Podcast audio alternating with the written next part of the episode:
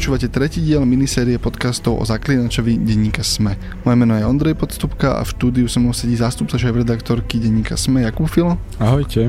A webeditorka Zuzana Stráková. Ahoj. Dneska budeme mať možno kratší a možno iný diel, ako máme bežne. Máme špeciál o seriálovom spracovaní Zaklinača, ktoré vyšlo na Netflixe koncom minulého roka, 20. decembra. Keby to chceli naplánovať tak, aby sa nám to ťažko spracovalo, tak by to neurobili lepšie. Čiže dostaneme sa k tomu až dnes. Prejdeme si podľa mňa silné momenty toho seriálu, prejdeme si aj slabšie momenty toho seriálu. Nebudeme rozoberať epizódu po epizóde, iba sa pristavíme pri momentoch, ktoré nám zaujali alebo ktoré sa nám zdajú najsilnejšie na diskusiu a asi zhrnieme celkové dojmy z toho, čo to vlastne robilo a čo čakáme od druhej série. Len pre poriadok, ten seriál je dostupný na streamovacej službe Netflix, má aj české titulky, dokonca si myslím, že môže mať aj české audio, čiže je dostupný aj pre ľudí, ktorí nehovoria po anglicky. Netflix už potvrdil, že bude existovať druhá séria, ale posunuli ju až na začiatok roku 2021, čiže tam budeme chvíľku čakať.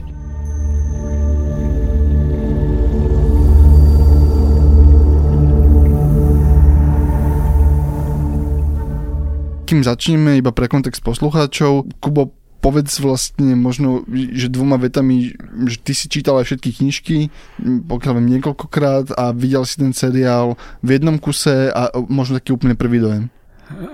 Ťažký nádych. Pre mňa ten seriál ochudobňuje svet Andrzeja Sapkovského. A tým nechcem povedať, že ten seriál je nevyhnutne zlý, rovnako ako pri iných takýchto prevedeniach, či už Game of Thrones alebo Pán prsteňov, sa vždy snažím pozerať inak na to televízne spracovanie než na knihu, ale asi najviac som v tomto prípade cítil to, že mi ten seriál vykuchal všetko to, čo sa mi na pozadí tých kníh páčilo. Dobre, k tomu sa určite dostaneme. Zuzana, ty si čítala knižky predtým, ak si videla ten seriál? Nie, vôbec nie. Ja len ten seriál poznám, ktorý vlastne teraz, keď vyšiel, tak som ho za 24 hodín videla vlastne úplne celý. Ako mám k tomu veľa otázok, ktoré asi sú skôr v tých knihách zodpovedané, ale nepôsobilo to na mňa ako nejaký úplný chaos. Mám pocit, že nejak tak som rozumela, kam to mierí celé.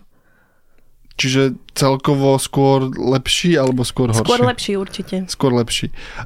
Ja som asi niekde v strede. Ja som čítal aj tie knihy, hral som pár hier a keď som si pozrel ten seriál a keď som o ňom trošku rozmýšľal, že čo robil dobre a čo robil zle, tak mne sa zdalo, že na pomery fantasy seriálov je to podľa mňa veľmi kvalitná vec, hlavne kvôli tomu, že všetko ostatné býva, možno s výnimkou Game of Thrones, plus minus slabé, alebo zvykne byť slabé, ale potom, čo sa mi zdalo zaujímavé, je a podľa mňa hodnotné, je spôsob, akým uchopili toho zaklínača a čo urobili s tou knižnou predlohou. To, čo hovoril Kubo, podľa mňa platí, že oni niektoré veci proste nezvládli preniesť do tej seriálovej podoby, ale z niektoré veci podľa mňa o tom rozmýšľali lepšie, ako napríklad rozmýšľal Game of Thrones o tej predlohe a podchytili ich. Iba veľmi stručný príklad, napríklad rozhodnutie urobiť Yennefer od začiatku a rozprávať ten príbeh toho, ako sa ona stala tým, kým sa stala, čo v knihách je naznačené možno dvoma odsekmi. Proste tam sú to celý ten jej komplikovaný príbeh, časť z neho je vymyslená úplne pre ten seriál, ale to, že ona bola na začiatku zohavená, alebo teda, že mala nejakú vývojovú poruchu a mágiou jej to napravili, pokúsila sa o samovraždu a potom sa z nej stal ten človek, ktorý sa z nej stal, je v knihe urobený možno trikrát, je to tam spomenuté veľmi letmo, proste ako nejaká odbočka v nejakom dialogu a oni z toho urobili vlastne centrálnu časť tej prvej série. A tým spôsobom napríklad vidíme aj vzťah Yennefer s tou jej učiteľkou Stess, ktorý v tej knihe, ona sa v tých knihách objavuje možno na troch stranách a je tam naznačený presne tento druh nejakého napätia, ale to, že tá postava existuje v tej podobe, v tom seriáli, je podľa mňa múdry krok a k tomu sa ešte asi dostaneme, že ako oni vlastne budovali ten seriál. To je jedna vec, ktorá sa mi páčila a tá druhá vec, ktorá sa mi páčila je remeselné urobenie toho seriálu. Dá sa tomu mnoho vytknúť, dajú sa tomu vytknúť podľa mňa kostýmy, ktoré sú pri najlepšom priemerné, dá sa tomu vytknúť podľa mňa trošku slabší scenár, ale ten si môžeme prejsť, možno ako budeme prechádzať tie jednotlivé diely alebo tie silné stránky, ale keď si na to spätne pozrieš a vrátiš sa k nemu, tak spôsob, akým je to postrihané, spôsob, akým sú pomerne zmysluplne urobené bitky, že keď máš bitku, tak je nastrihnutá proste dlhým alebo dlhším záberom, že tá kamera neskáče proste ako je moderné a potom, že má to veľmi dobre urobenú hudbu, podľa mňa to má zmiešanie, ale slušne urobené efekty a v neposlednom rade, a tým by som možno chcel akože otvoriť to kolo, je, že ambícia toho seriálu. Lebo oni s tým zaklínačom začali rozprávať príbeh toho sveta, ktorý je, že politický, trvá len v tom seriáli trvá zjavne stovky alebo desiatky rokov času, ktorý vlastne oni preskočili, dokonca času, ktorý spolu nesedí, ktorý tie časové linky sa dobiehajú a prekrývajú na rôznych miestach. A do toho máme osobnú drámu. V porovnaní s ambíciami, ktoré majú dneska filmy, posledné Star Wars sa všetky odohrá, celý príbeh sa musel z nejakého dôvodu odohrať za 15 hodín. Proste, že uponáhlané, neveria divákovi ani sami sebe, veľa modernej fikcie toho, že udrží ten väčší obraz v hlave. A Zuzana, mňa teraz zaujíma, že ty si, keď si to dopozerala, tak mala si pocit, že si rozumela tomu svetu, že si chápala možno motivácie Nilfgaardu alebo tých čarodejníkov. Bolo to čitateľné pre človeka, ktorý nemal presne kontext knížiek? Tak napríklad tú motiváciu Nilfgaardu, prečo hľadajú Ciri, to mi doteraz nie je jasné. To ja napríklad ako netuším vôbec. Ale motivácia tých postav, to mám pocit, že tam bolo celkom pekne vykreslené. Mne sa najviac páčila asi tá linka z Yennefer, pretože jej motivácia, ona vždy nejak tak ako dostala niečo, o čom si myslela, že to nutne potrebuje, aby bola šťastná. Najprv dostala tie ako magické schopnosti, potom zistila, že vlastne stratila niečo, čo by ju zrejme urobilo ešte viac šťastnou. A nejak tak páči sa mi, že práve to bolo vykreslené, ako si hovoril, nie za nejakých pár hodín, ale že v jej prípade to bolo ako niekoľko životov, čo či som sa až postupne dozvedela, že je dlhoveká, že už vlastne žije nejaký tretí život. Takže motivácie u nej mi boli jasné. U Geralda trošku menej. On nejak tak ako vždycky mám pocit, že sa ocitne v nejakej situácii a musí sa tam na mieste rozhodnúť, čo bude ďalej a zatiaľ ako neviem rozkľúčovať úplne podľa čoho to robí. To je ale taký akože motiv toho sveta, že toho Geralta ten svet tak vláči trochu. Tak on tak je taký, že sa presne tak ako spovedala, že niekde prikvitne. No. On chudák je taký, že on vlastne ani by najradšej bol na hrade zavretý v Karmorhene, ale nie, on by najradšej bol zavretý v nejakej chalúbke. No a ten osud, o ktorom sa rozprávali aj v tej predchádzajúcej časti, tak ho furt niekde primáva, hej, že ním tak dobre clou má. No. A Kubo, ty hovoril si, že to ubralo ten seriál z tvojho pohľadu pre ten príbeh? Teda, že on zredukoval, alebo že sa vyparili niektoré momenty. Máš pocit, že sa to týka aj toho, tej celej linky toho seriálu, teda toho ako série, alebo že sa to týka možno menších zlyhaní na úrovni epizód. Teda, keď si to porovnáš v hlave a ako oni budujú ten svet od proste ako príbeh, ktorý mali ambíciu rozpovedať o jednej sérii, teda zničenie Cintry, ustanovenie Geralta, Yennefer a Ciri ako tých hlavných postav a dostanie sa do toho bodu, kedy sa začínajú ich, akože tá cesta v tom jednom bode. Toto podľa teba zvládli, alebo to je tiež rozmňalnené? Ja som ako keby pochopil tú motiváciu tvorcov toho seriálu. Ty si to aj povedal na začiatku, že vlastne akú oni majú ambíciu do budúcna a ja rozumiem, že oni chcú postaviť seriál o niekoľkých sériách a preto chápem, že sa sústredili v tej prvej sérii na predstavenie tých najdôležitejších postav. Hej. Yennefer, Geralta, Marigolda. Ktorý je v seriáli ako Jaskier. Jaskier a ešte ako je v slovenčine? Ešte má nejaký iný preklad. Takže po tejto stránke tomu rozumiem. Hej. Zároveň sa im podarilo načrtnúť ten predobraz toho, ako má pokračovať sága. Takže vlastne oni tú úvodnú situáciu, respektíve nejakú tú základnú geopolitiku toho sveta spracovali. Hej, poviem to takto. A potom je tá už akože že druhá otázka pre takých tých možno skalnejších fanúšikov, ako som ja, hoci nie nejakých úplných fanatikov, je, že ako ju spracovali. Hej. Oni samozrejme asi majú rozpracovaný ten seriál už viac do budúcna a mne práve mnohé tie situácie, ktoré oni preniesli z tých kníh, tak ja som si ich prirodzene ako predstavoval inak a aj dokonca v geopolitike toho sveta som si ich tam zapasovával inak. Hej. To je ako bitka v Soddene napríklad, hej. Alebo samotná postava Kalanthe, hej, kde oni tu v seriáli z nej spravili takú ako pološialenú, nesporiadanú ženu, ktorá chce iba ako bojovať a robiť výpady. A v knihe je to ako veľmi vážená panovníčka, nositeľka ako odvekej rodovej línie. Keď som na začiatku v tom úvodnom slove hovoril, že v tom mi to ten seriál ochudobnil, tak to sa ako keby stalo v mnohých takýchto to dielčích postavách, hej, že to je aj tá Yennefer. No.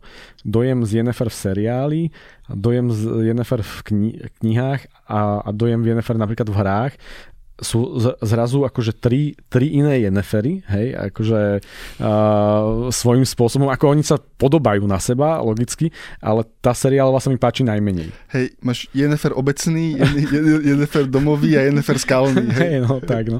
Takže vravím, ako oni postavili veľmi dobrý základ pre niečo, čo chcú rozprávať. Ja sa len bojím, že na konci toho základu bude vlastne iný svet, ako poznáme z kníh.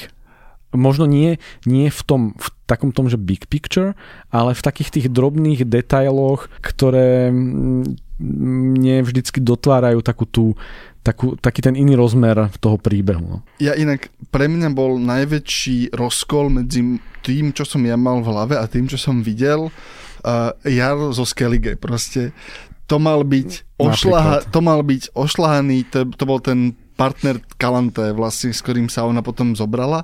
To mal byť, ja som ho mal v hlave ako fúzatého, proste vetrom ošľahaného takmer vikinga. Takého akože taký balvan, hej, akože že v dobrom slova zmysle, ale taký akože že balvan aj osobnostne, aj výzorom a tu bol vlastne ako pomerne rafinovaný šlachtic, čo mi vôbec nesedí akože s celým tým predstavou toho Skellige. To je iba na okraj. Akože to sa poviem pristávame pri trpaslíkoch pre Boha živého, hej. No ale áno. Ale to je presne ono, že pri trpaslíkoch to je produkčne urobiť dobrých trpaslíkov je peklo. Proste je to strašne drahé. Podľa mňa urobili s tým, čo mali, že dobre, lebo našli veľmi nízkeho herca, ktorý nespadal a mal mať ako 70 kg viac, ale že bol to nejaký pokus. Ale ešte keď sme pri tých hlavných postavách, Zuzana, ty ako človek, ktorý si ich videla prvýkrát, čisto dojmovo a pocitovo ten casting a to, ako ich stvárnili, teda ako bola stvárnená, povedzme, Yennefer, Geralt a Ciri, že vedela si sa s nimi v pohode, že stotožniť, proste páčilo sa ti naozaj na nejakej remeselnej úrovni, jak to bolo zahraté? To si myslím, že určite. Ako ja k ním po hereckej stránke nemám vlastne výhrady. Zo začiatku ma štvalo takéto Geraldovo čo vždycky ako niečo sa ho opýtali, on vyzeral, že sa mu nechce odpovedať, tak urobil toto. Ale to bola veľká téma, keď som videl na zahraničných médiách, lebo normálne ľuďom, ktorí nepoznajú v tomto prípade hry, museli vysvetliť, že prečo to vlastne robí. No. Ja teda netuším, prečo to robí, ale niekde od polovice tej série ma to celkom začalo baviť a priznám sa, že my to teraz doma robíme, že keď sa ti nechce odpovedať, tak ako robíš, a všetci vedia, že čo sa deje. Ale ako celkovo po tej hereckej stránke sa mi to zdalo vydarené u nich troch. Toto inak presne, že toto oni vlastne neprevzali ani z knihy, ale prevzali to z tých hier a to je proste, v hrách tá postava chodí a tým, že vlastne to rozhodovanie má spraviť vždycky hráč za neho, tak práve tá postava tam furt robí tieto hej, a teraz sa očakáva, že čo spraví ten hráč a preto vlastne oni to prevzali do toho seriálu, to je taká vtipná vec. No. Ale Kubo, tebe si to ako o tej Yennefer si hovoril, ja sa k tomu tiež ešte chcem dostať, lebo mi sa zmenil názor proste, ale podľa mňa toho Cavilla veľmi dobre trafili. Ja som bol nervózny, keď ho oznámili, že castujú Henryho Cavilla, ktorý hral Supermana na Zaklinača, ale podľa mňa on vyzerá trošku fyzicky inak, ako ja som mal v hlave, ale podľa mňa to je trafený, dobre napárované. Ja s tým principiálne nesúhlasím. Vo finále tak tým trpazlíkom som už tak naznačil, že tam ja akože mám v hlave úplne inú predstavu o tom, ako má vyzerať podľa mňa trpazlík, ale chápem aj, čo si ty hovoril. K tým hlavným postavám, on sa mi ako postava páči, aj jeho herecký výkon. Druhá vec je, že čo s ním vlastne robí scenár. Hej, to je také tie jeho, ako ty si to už povedal v tých predchádzajúcich častiach, že ho vlastne spravili takého, no proste, že on tam je a že je taký, že dajte mi všetci pokoj. Hej. A vo finále tá postava taká, ňou clou má z môjho pohľadu to akože morálne rozhodovanie a to v tomto v ňom zatiaľ úplne necítim. Yennefer som si predstavoval inak vo finále. Cyrila je v knižne je vekovo mladšia, hej, tá postava a vo finále mi to neprekážalo, len uvidím, že čo im to spraví v ďalších sériách, že čím to nebude robiť problém. A z koho som bol ja hrozne sklamaný z postavy a čo som skoro slzičku uronil je Triss Ranuncu alebo čarodenička Triss, kde je to z knih a potom aj Zier, jedna z mojich najobľúbenejších postav. Tu som si ju predstavoval akože vizuálne inak, hej. A takú tú akože ohnivú čarodejničku a tu na mňa tak nepôsobila. No. S Triss mám tiež veľký rozkol medzi tým, ako mne v hlave vyzerala a ako vyzerala v seriáli, ale ona bola aj taká čajíčková trošku. Tuto bola taký... Ale zase je možné, že my máme v hlave tú Triss, ktorá prejde tou zmenou až počas tých kníh, hej? Že ona začala ako taký akože mierne poddajný materiál a potom ju vidíš, ako sa proste akože vyhraňuje a akože pevnie v priebehu tých knížiek a je možné, že vidíme jej prvú iteráciu. Áno, no akože pre Triss je tá kľúčová udalosť, ktorá je potom spomenutá v knihách a vo finále sme ju videli aj v seriáli v tej 8. časti. To je bitka na Soddenskom pahorku. Ja nikdy som si tiež napríklad nepredstavoval, že Soddenský pahorok je pevnosť, že som si to predstavoval ako bojové pole, na ktorom je pahorok a na tom pahorku stojí 14 čarodejov a Triss, podľa poviedok ju nenájdete, poviedok sa ona neuvádza ako 14. z pahorku, ale v ságe sa s ňou pracuje ako 14. z pahorku a to bol ten moment, ale ani v tom seriáli sme to úplne nevideli, ona tam si zohrala dôležitú úlohu pri tej bráne, no ale stále čakám, že ju ešte rozvinú. Ale tým postavám a tým najkľúčovejším postavám ako dali vo finále dobrý základ. Hej. A verím, že ho budú rozvíjať, lebo ak by sme mali potom hodnotiť iné postavy, a to presne ako som povedal Kalanthe, ty si povedal Jarla, ale aj akože Drak, hej. Tam to podľa mňa, že krýva. Ten Drak v ľudskej podobe bol, mne sa tráfil, podľa mňa taký akože taký nenápadný pánko, potom ten vizuálny efekt bol trochu horší. Ešte kým sa dostaneme k jednotlivým epizódám, myslím si, že je dôležité vypichnúť to, alebo sme sa o tom rozprávali, keď sme sa rozprávali o Game of Thrones, že ty keď natáčaš proste 8-dielny seriál, ktorý má pokryť 400 strán knihy, tak musíš robiť skratky. A to je podľa mňa presne tak, ako sa z Geralta stalo to, že lebo je to nejaký druh proste skratkovitejšieho rozprávania, aby si nejak veľmi rýchlo vykreslil jeho charakter a tých skratiek je tam proste, že aj vizuálnych je tam proste napríklad veľa. Čo sa mne zdalo ako problém je, že oni niekedy tie skratky začali lámať ten svet. Keď ukazovali Yennefer, keď ju naháňal ten vrah, ten nájomný vrah, Yennefer odvádzala z nejakého kráľovského dvora nejakú princeznú s malým dieťaťom a začali ich naháňať nájomný vrah, tiež čarodejník. A oni použili celú tú epizódu ako skrátku toho, že Yennefer je plnohodnotná kúzelnička, dokáže robiť silnú mangiu, čiže ju vidíme, ako sa teleportuje, skáče z miesta na miesto, má to veľmi pekné vizuály a rozprávať to ten príbeh toho, že efektívne ti to povie to, že čo sa z Yennefer stalo a to, čo ona dokáže dnes, ale zároveň použili tento druh skratky, ktorý ti potom poláme logiku toho sveta, lebo keď sa niekto vie takto, že lúsknutím prsta teleportovať, tak zrazu máš veľa otázok o tom, že prečo to neurobili akože XYZ. Čiže na to si podľa mňa nedali pozor, hej? Že ten svet sa ti v malých veciach láme a potom si ti láme aj niekedy v internej logike, tam sa naozaj chcem dostať, ale podľa mňa je to akože skratkovito urobené dobre a čo si ešte myslím, že tiež relatívne zvládli. A chcem sa pri tom pristaviť, lebo som to iba na začiatku povedal, že pracovali s tým materiálom ako so stavebnými kockami, ale nemali ambíciu ísť jedna k jednej a podľa mňa je to dobré. Ten príklad, ktorý som už spomínal, proste, že rozšírili príbeh Yennefer, rozšírili líniu Yennefer a tej kúzelníckej školy, ktorá je tiež vlastne v knihe okrajová, teda ona je dôležitá, ale nevidíme zďaleka toľko z pozadia tej školy, koľko vidíme v seriáli. A potom napríklad mne sa veľmi páčilo rozhodnutie urobiť, ak máš sledovať tri rovnocenné príbehy, teda Geralt, Yennefer a Ciri, tak Ciri potrebuje nejakého zlouna, nejakého nepriateľa, nejakého antagonistu a oni sa pozreli do toho sveta, našli zaujímavú postavičku, teda v tomto prípade toho Dopplera, toho meniča podoby, urobili a hrali sa s tým proste, že toto je Doppler sociopat, ktorý je iný ako všetci Doppleri, dokonca to tam aj pomerne efektívne vyrozprávali, že za normálne okolnosti ste vy Doppleri príjemní, nápomocné bytosti, ale ty si iný. Hej, a tam vidíme, že to je zjavne zlomená bytosť, ktorá proste slúži ako nepriateľom v priebehu dvoch alebo troch dielov, ktorá v knihách vôbec neexistuje v tejto podobe, ale je to lákavý antagonista, ktorého proste vytvorili na základe toho sveta. Toto si myslím, že zvládli oveľa lepšie ako povedzme Game of Thrones alebo podobne, kedy že voľnejšie pracovali s tou predlohou.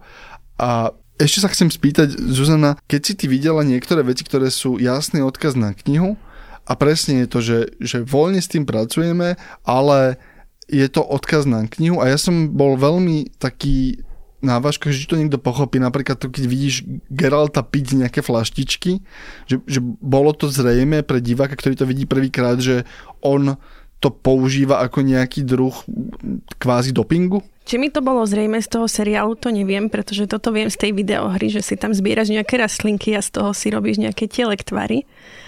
Takže neviem, či by som to pochopila, keby som to nepoznala z tej hry.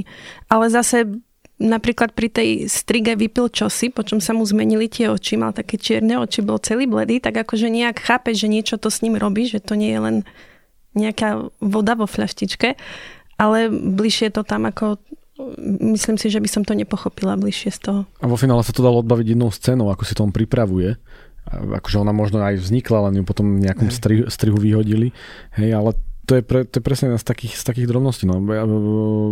Ja keď som sa o tom rozprával s bratom, tak on tiež hovoril, že a tiež čítal knihy, že pre človeka, ktorý tie knihy nečítal, ako mnohé tie veci môžu byť veľmi chaotické. A je otázka, že či ich dokážu proste previazať potom tak, aby vo finále zapadli a neviem, či sa im to v rámci jednej tej série podarilo.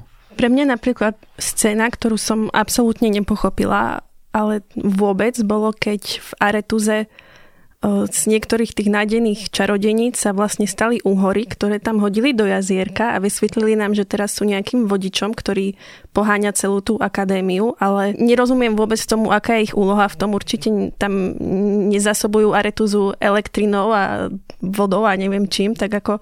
A ako čitateľ knih ti poviem, že ja vôbec netuším, ani som dokonca akože tú metaforu že vôbec nechytal, lebo ako nespomínam si, že by v knihe bolo niečo takýmto spôsobom rozobraté, no. Podľa mňa to je tiež jedna z tých skratiek, kedy nám chceli ukázať, že to je bezohľadný svet. Že tá škola je bezohľadná a že tá škola vníma ľudí alebo tých nádejných čarodejníkov, ktorí nie sú top 3% najšikovnejších, iba ako zdroj proste. A to bola nejaká, nemyslím si, že veľmi podarená, ale presne metafora toho, že to prostredie je bezohľadné a vníma tvoju hodnotu ako človeka, len na základe tvojich schopností.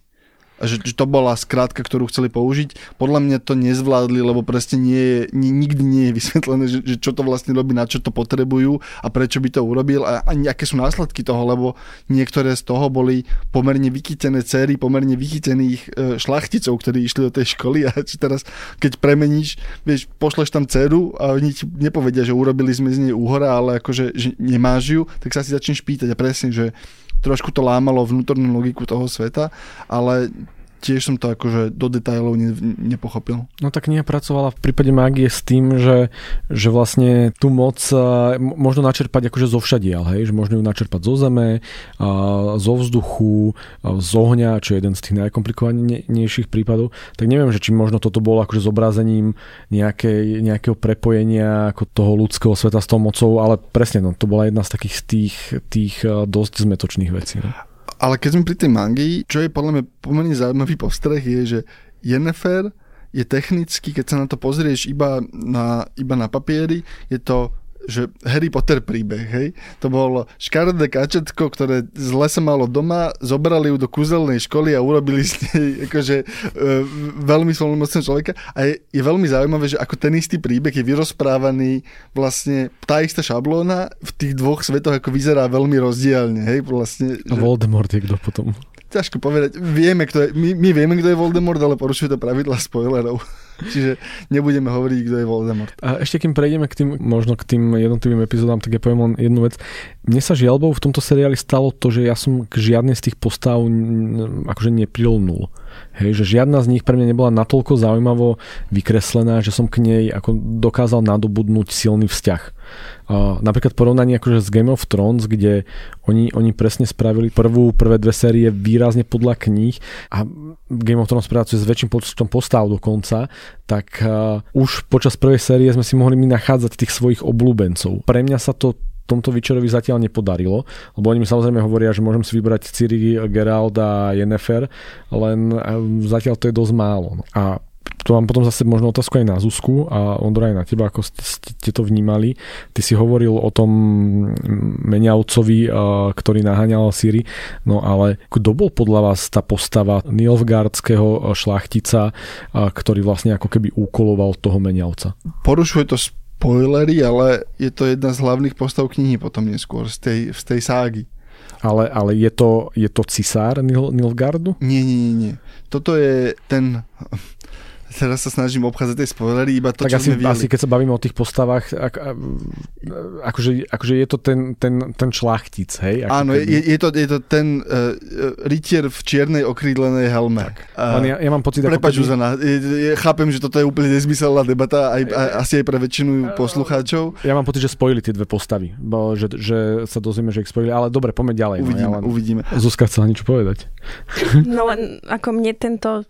mladý neznámy, kto si z toho Nilfgaardu neprišiel ako nejaký mozog, čo je za tou celou operáciou. On tam v podstate skoro nič sme sa o ňom nedozvedeli a urobil aj veľa chýb aj pri tom meňavcovi. Napríklad tam bol nejaký jednoduchý test so striebrom, kedy by ako zistil, či to je není meňavec a podobne.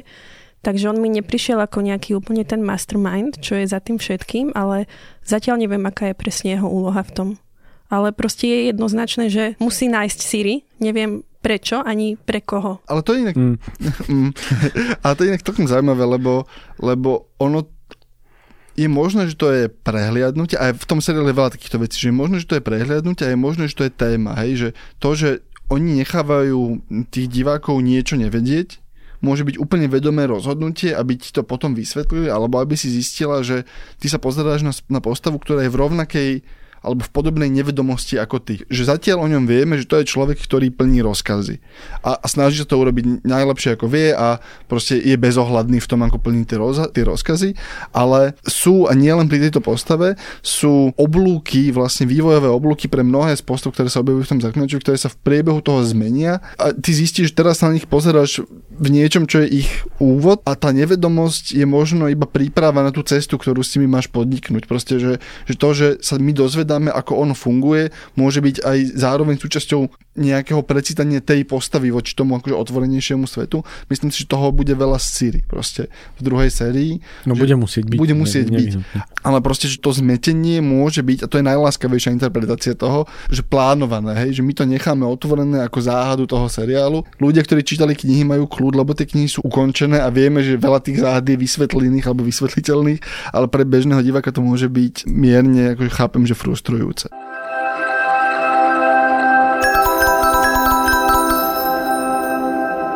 Keď sme ešte pri takých tých rozkoloch, mám asi 3 momenty, na ktoré sa veľmi chcem spýtať niekoho, kto iba videl seriál.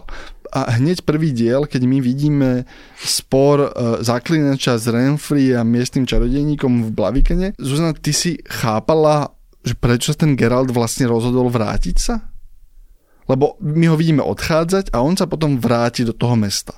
A ja som čítal tú poviedku, čiže ja som mal nejaký ďalší kontext, ale keď som o tom rozmýšľal, keď sme to pozerali s manželkou, tak akože som mal pocit opäť, že to je ťažko pochopiteľné rozhodnutie. Pre mňa tá úplne prvá časť bola snáď aj najviac mätúca zo všetkých. Ukázalo mi to o Geraltovi, že vlastne ako keby nie je ovplyvniteľný zo žiadnej strany, pretože aj Renfri od neho chcela, aby zabil Stregobora, on chcel, aby zase zabil Renfri, ale prečo sa vrátil, zmasakroval ich? Ja sa to skúsim pýtať konkrétne, že ty si z toho chápala, že on si uvedomil, že ak sa nevráti, tak tá Renfri s partičkou zmasakrujú to mesto? To nie.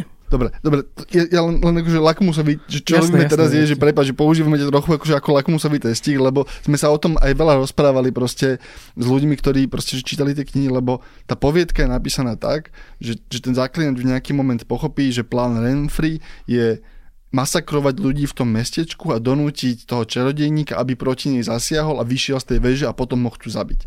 A keď toto Geralt dozvedel, tak sa otočil a išiel chrániť vlastne bežných ľudí do toho mesta, akurát sa to otočilo proti nemu. Myslím si, že toto je zaujímavé akože zachytiť, že proste takýchto zakopnutí je tam, že pomerne veľa, hej. A hlavne pre ľudí, ktorí naozaj si pamätajú alebo znova čítajú tie poviedky, že pozeráš sa na to, že no ale toto nie je vysvetlené, toto nie, že tuto nie je jasné, tuto mohli dopovedať veci, tuto mohli 3 vetami vysvetliť nejaký koncept, ale stále sa vraciam k tomu, keď o tom rozmýšľam, je, že pre mňa to láme na tom, že nakoniec to drží pohromade proste.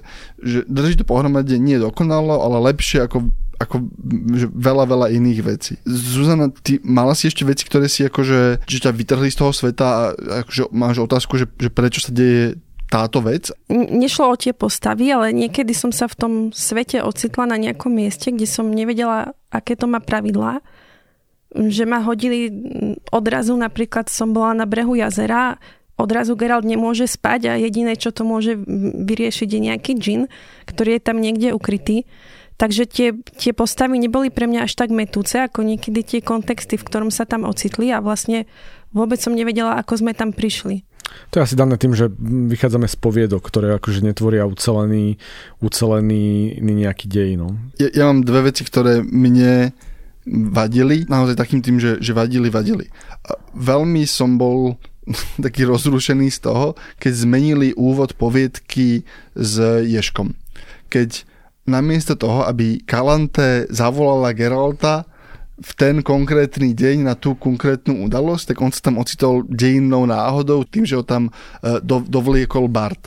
A ono, toto je presne vec, ktorá mení celý kontext tých postav vlastne, ktoré sa ocitnú v tých vzťahoch, hej? Lebo v momente, keď si Kalanthe zavolá na ples zaklínača, tak je jasné, že ona očakáva tú situáciu, ktorá tam vznikne a ona je urobená ako inteligentnejší alebo ako rozvážnejší človek alebo viac machinátor a Geralt je tam urobený ako človek, ktorý je obeť okolností, ale inteligentná opäť. Proste to, že tie veci sa v tom svete nedejú náhodou, ale sú z rozhodnutia postav.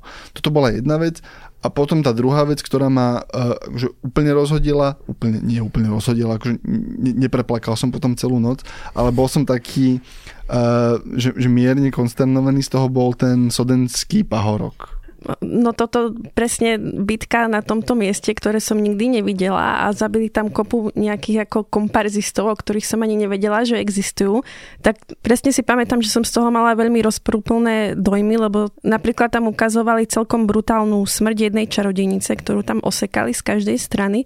Ale keďže som ju nikdy predtým nevidela, absolútne som netušila, kto to je, tak mám z toho také zvláštne dojmy. Žiaden vzťah k tej postave. Ako, oni tam presne zmasakrovali akože kvantum ľudí, ale ty si povedal, že hej.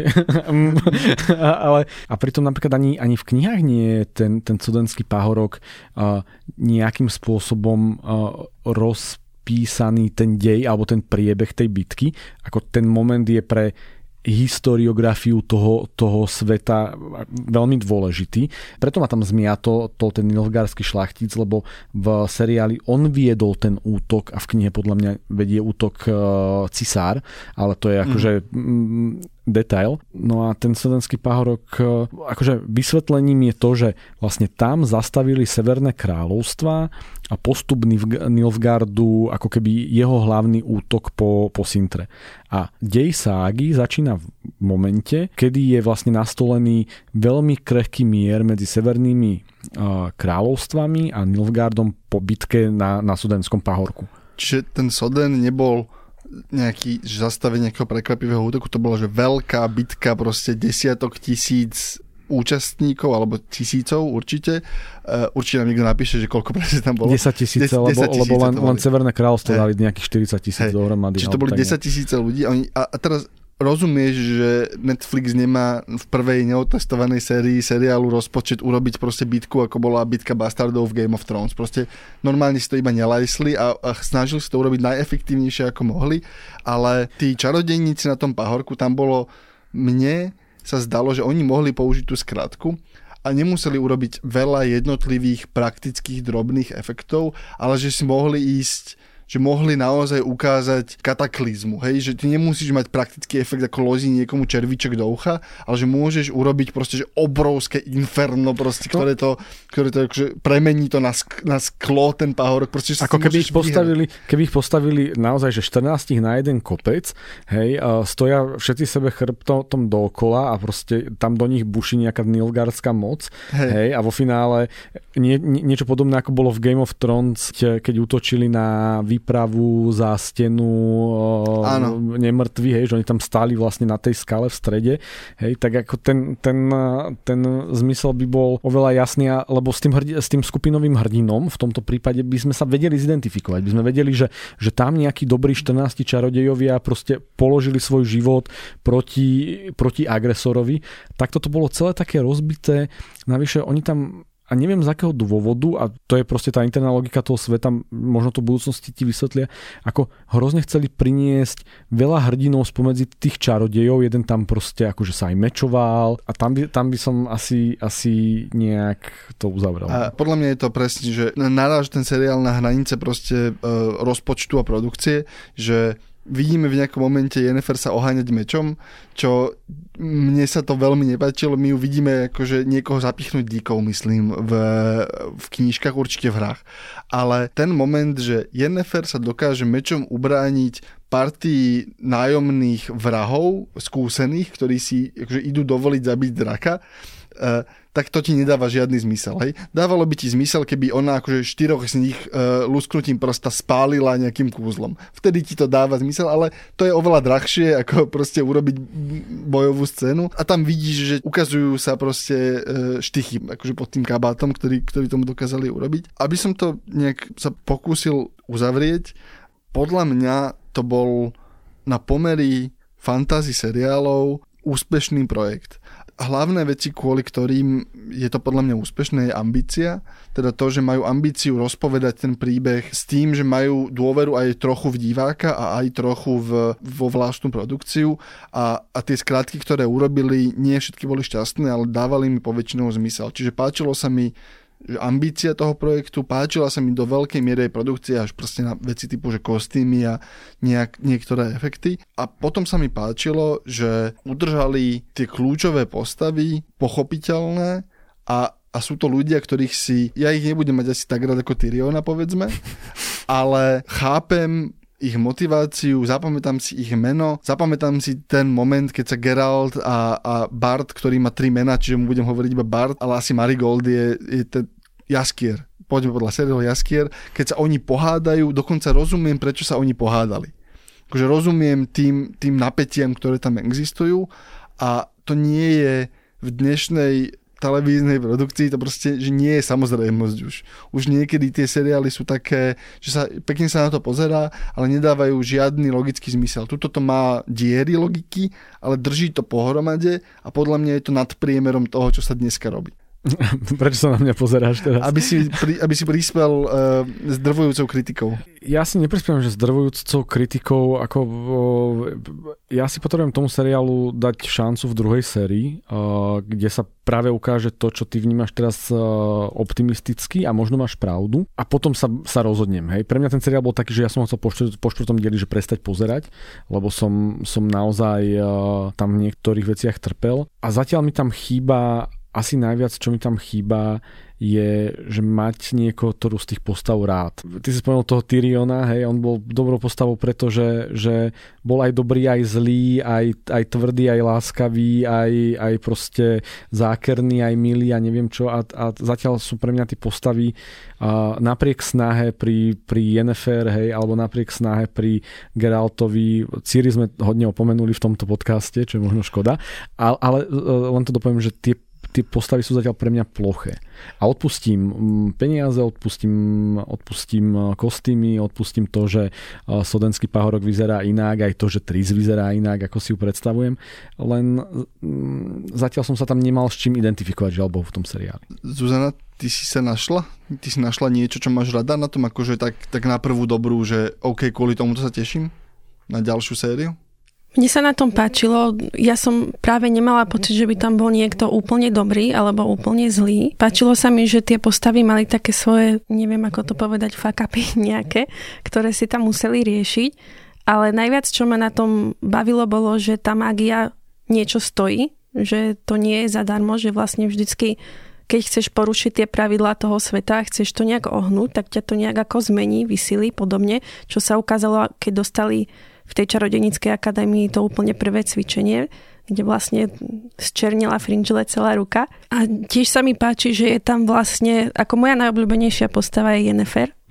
Práve preto, že ona podľa mňa ako absolútne nevie, čo chce. Vždycky niečo dostane a zistí, že tak asi toto není úplne ono. A páči sa mi, ako je jej vývoj k tej mágii popísaný. Že na začiatku je to niečo úplne, že wow, a dostala sa od toho, že v podstate jej otec ju predal lacnejšie, ako obvykle predáva prasata, až k tomu, že je veľmi mocná čarodejníčka, ale ako ona hovorí v tej poslednej časti, v tej bitke, tak tá mágia je len klamstvo. Je to vlastne niečo, s čím ohýbaš ten svet, ale proste nie je to skutočné. A páči sa mi, že práve vlastne v tomto vesmíre nie je tá mágia niečo, čo nejak ťa zachráni, čo zachráni ako všetko, čo tu je. Tak je tam práve taký ambivalentný vzťah k tomu. To sa mi celkom páčilo. Ja len ešte doplním poznámku, aby som teda neznel ako nejaký morón, proste úplne kritický. Tak myslím si, že oni postavili dobrý základ pre 4 alebo 5 postáv do tej ambície postaviť 7 sériový alebo 6 sériový seriál. A teraz je veľmi dôležité, že či dokážu ten základ, ktorý presne postavili v Yennefer, ktorý postavili v Geraltovi, ktorý postavili v tom nilfgaardskom šlachticovi, podľa mňa svojím spôsobom, samozrejme v Ciri ako takej, takže že ako s ním budú pracovať. A ak zostanú len preto, že ich už predstavili a už ich nechajú len konať bez nejakého ďalšieho vývoja, tak to bude škoda. Uvidíme, ako ich budú vyvíjať ďalej. Tak oni podľa mňa napríklad Ciri v podstate skoro ani nepredstavili. Ja viem o nej strašne málo na základe tejto prvej série. Že pri nej ešte je hrozne veľa práce, aby sme pochopili. No, Ciri je ten klasický až disneyovský archetyp, proste, že princezná zisťuje, že život mimo hradu je ťažký, hej. A to sú tie klasické zobrazenia, tie klasické že trampoty, ktoré by si tam čakal, ale ona aj v tých knihách je v tento moment ešte dieťaťom proste. Aj je tak zobrazená. Možno je odvážnejšia ako bežne, možno je trošku pohotovejšia ako je bežné, ale je to viac o jej ochrancoch alebo viac o ľuďoch, ktorí o ňu majú starosť alebo ktorých na nej záleží, a to, že ona prichádza do toho svojho a stáva sa svojbytnou, sa naozaj deje aj chronologicky v tom svete až neskôr, ale aj v logike toho sveta to začína mať zmysel vlastne až od tohoto momentu, a to je podľa mňa bude zlomové pre ten seriál v druhej sérii. Proste to, ako oni zvládnu vybudovať Ciri ako tú postavu, ktorá to všetko spája. Ktorá presne drží pohromade celý ten svet a všetky tie línie, a či ona bude naozaj vyobrazená ako tá centrálna téma toho celého, a či to ustojí tá herečka, a či to ustojí ten scénar.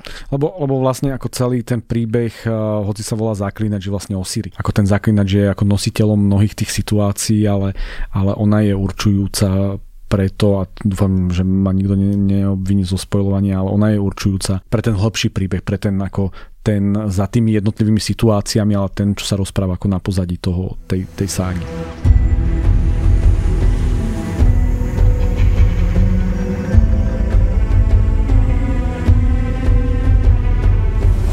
A to je na dnes všetko. Počúvali ste špeciálny podcast minisérie Zaklínač denníka Sme. Moje meno je Ondrej Podstupka, v štúdiu som sedel zástupca šéfredaktorky denníka Sme Jakub Filo. Ďakujem, ahojte. A webeditorka Zuzana Stráková. Ďakujem.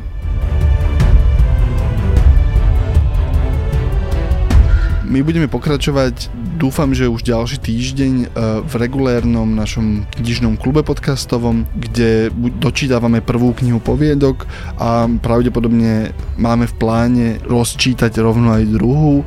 Ak si počujete predchádzajúcu epizódu, tam sú všetky detaily o tom, ktoré presne poviedky budeme čítať. A je možné, že sa nám sklznú ďalšie epizódy kvôli produkčným a ďalším veciam, ale budeme sa snažiť držať týždenný alebo dvojtýždenný rytmus toho, čo tu teraz robíme. Čiže opäť by ste nás mali počuť o týždeň. Ak chcete tento podcast podporiť, môžete sa pridať do podcastového klubu Sme na Facebooku alebo použiť jednu z liniek, ktoré nájdete pod týmto podcastom na nákup kníh v knihkupectvách Martinus. My potom dostávame disclaimer úprimný, veľmi drobnú províziu z toho predaja a vy dostanete tú knižku za cenu, ktorá je samozrejme nezmenená pre vás, alebo sa zvážte, či si nepredplatiť Sme. Predplatné je najlepší spôsob, akým podporujete vznik podcastov ako je tento, a trúfajme si povedať kvalitnú žurnalistiku. Ďakujem a počujeme sa o týždeň.